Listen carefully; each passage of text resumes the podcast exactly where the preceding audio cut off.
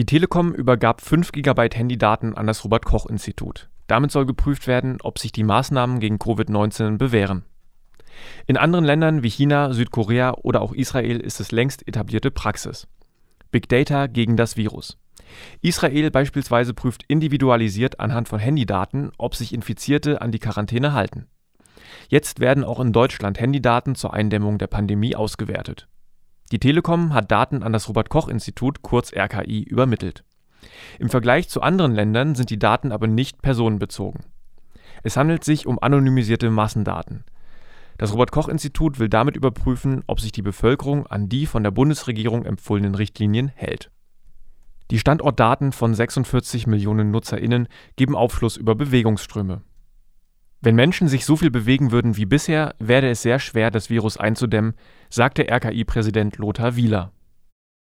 Anhand der Daten könne man zuverlässigere Prognosen zu Infektionszahlen erstellen. Außerdem könne man auf Gründe für Anstieg und Rückgang der Infektionszahlen schließen.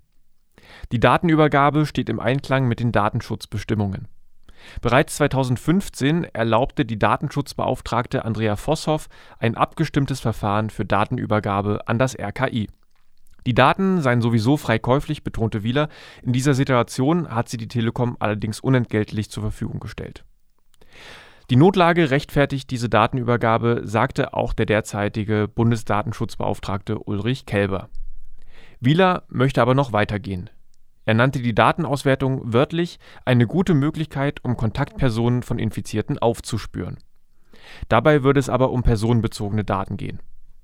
Bedenken an der Auswertung äußerte der Vorstandschef der Kassenärztlichen Bundesvereinigung Andreas Gassen. Der Neuen Osnabrücker Zeitung sagte er diesbezüglich in einem Interview, man müsse bei allen Maßnahmen schauen, ob die Relation noch stimmt.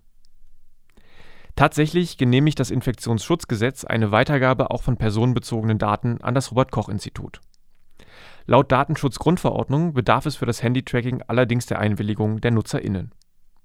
Ob die personenbezogene Auswertung von Handydaten kommt, wird sich zeigen. Die Deutschen sind beim Thema Datenschutz etwas vorsichtiger als andere Länder. Eine Überwachung nach dem Vorbild Israels wird es deshalb hierzulande eher nicht geben